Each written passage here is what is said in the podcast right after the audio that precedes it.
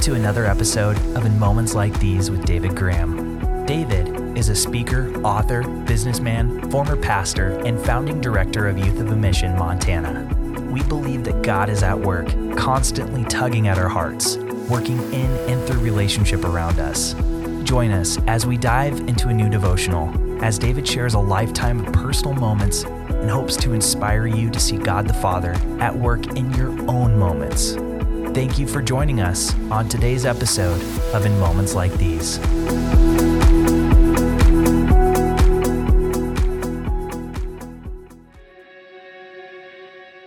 The story I felt I was to share with you today, as it was told to me many years ago, took place on a late and extremely cold northwest Montana night in January of 1991. I'll preface the story by saying that the Flathead Valley, this mountainous region that our family has called home for over 50 years, and I've spoken of several times, is almost as far north as one can go in the lower United States.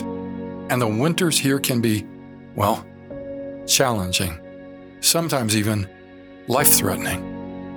One day just last week, temperatures here dropped to minus 38 degrees Fahrenheit, 38 below zero.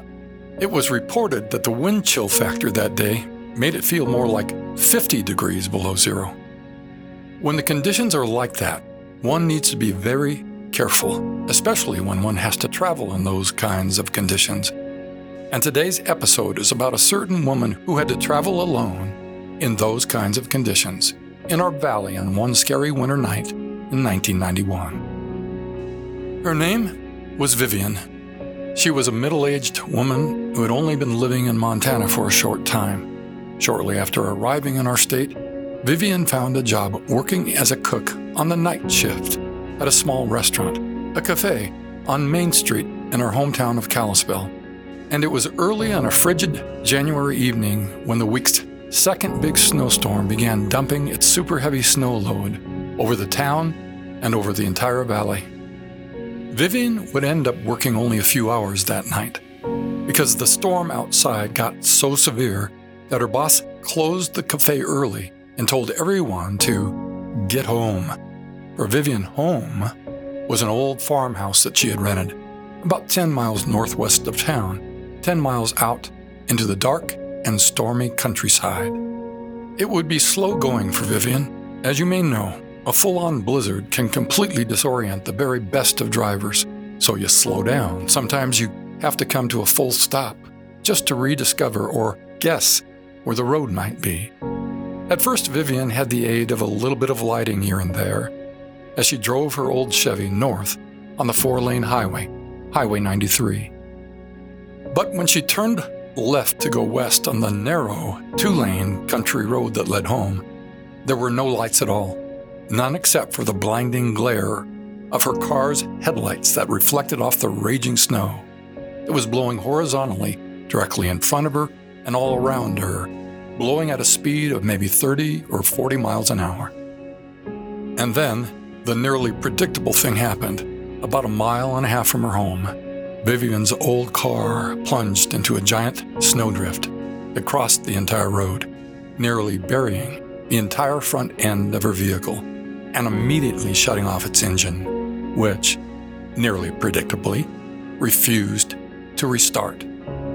I wasn't told how long Vivian stayed in her car, a car that was soon without heat, but at some point, Vivian made the decision to get out of the car and face the jaws of a monster blizzard, one in which she wouldn't last very long. Fighting the force of the powerful freezing winds and pelting snow, she slowly made her way to the edge of the roadway where she thought she saw a faint light in the distance. She stumbled on a few steps further, only to bump into an old, barbed wire fence, which she immediately grabbed onto and held onto for dear life. There she was, all alone in the black of night, fighting to keep her balance in knee deep snow under the severe attack of a deadly enemy, holding on tight to an old, barbed wire fence. And she was terrified, so much so that even though she could see a light, and even though she was literally starting to freeze to death where she stood, she was too afraid to let go of the fence and go toward the light. Hmm, letting go. There's no shortage of scripture verses on that subject. The letting go principle is everywhere in God's book of real life stories. Stories about men and women who had to let go of something to gain something far greater. Consider Noah, who let go of his entire known world to gain a brand new world with brand new possibilities. Abraham let go of his world, his homeland, along with its evil culture to follow after God. And if God hadn't intervened, Abraham was willing to let go of his own son to stay true to God. Joseph gave up bitterness to save his family and the future nation of Israel. Moses had to let go of the riches of Egypt and his title of being the grandson of Pharaoh to become the leader of the Israelites. Think about David. He had to let go of his former way of life in order to rule a nation, and one day write the Psalms, one of which in keeping with our subject matter, comes to my mind today Psalm 20, verse 7. Some trust in chariots and some in horses, but we trust in the name of the Lord our God. David didn't find his security in anything or anyone but God. Paul let go of everything he had stood for and fought for, to stand for and fight for a much greater cause even at the cost of his own life.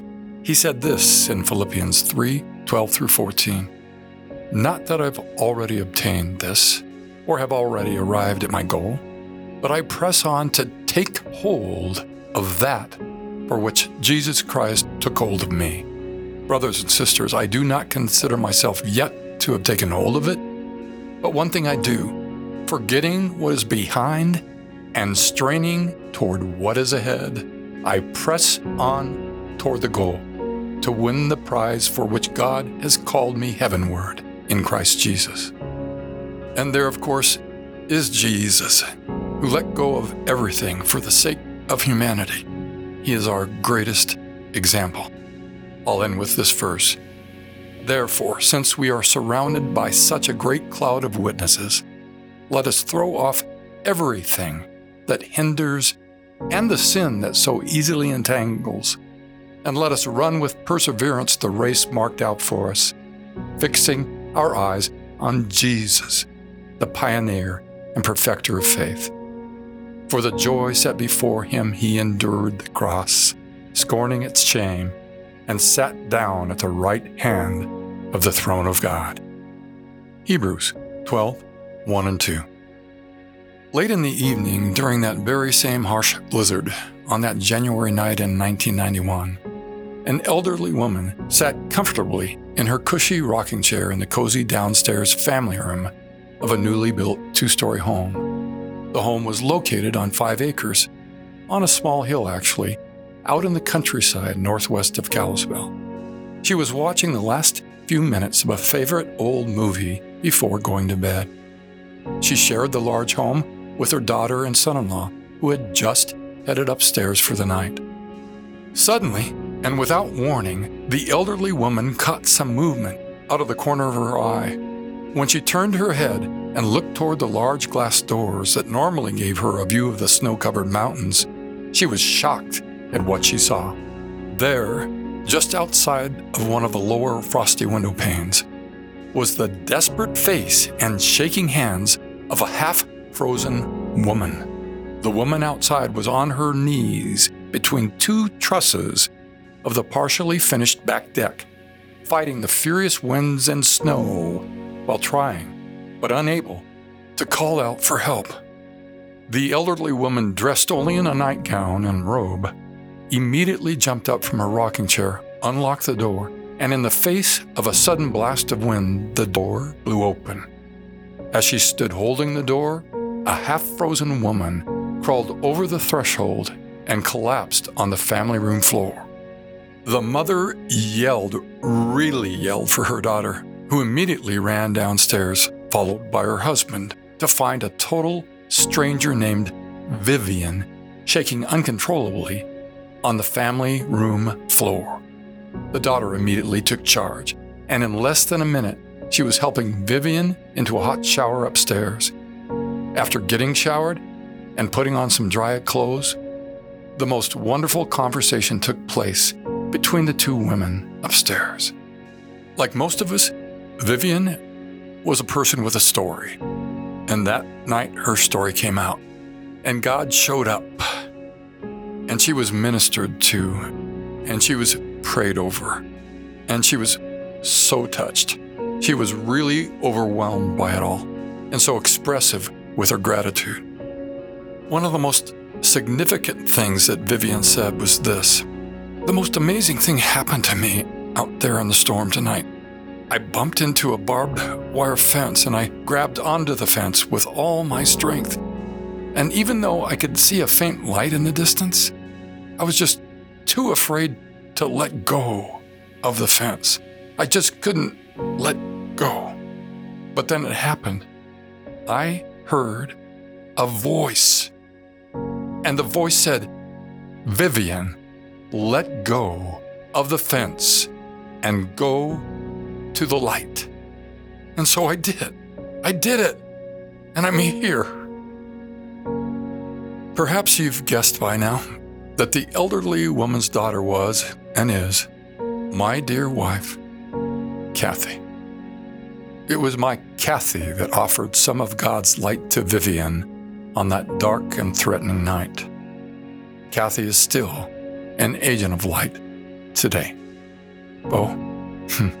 and my contribution in the story? Well, I finished the deck when spring came. Dear friend, I know from personal experience that fences can't be trusted. Clinging on to them can be risky, even dangerous. Sure, touching something, feeling something may offer some sense of security for a time. Some even find a strange sense of security by clinging on to the barbs of pain. But whichever, it's all a false sense of security. And hanging onto those fences rather than letting go of them only prevents us from receiving the security and true happiness that our Father in heaven wants for us. So, I would ask you is there a fence in your life, anything in your life that you're clinging on to that's keeping you in the darkness and preventing you from experiencing the light? More importantly, what are you holding on to that God has asked you to let go of? Dear friend, I urge you, like Vivian was urged, to let go of the fence and go to the light. Dear Father in heaven, you are our shelter in the storm. Dear Jesus, you are the light in the storm. Dear Holy Spirit, you are the voice in the storm. Help this dear friend and me today. Help us identify the fences that are hindering us. And then speak to us. Urge us to let go and to charge on, to press on to the light let it be.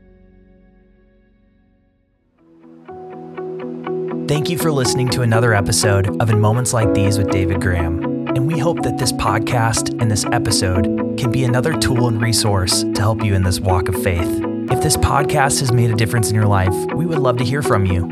Visit us online at inmomentslikethese.com. That's inmomentslikethese.com.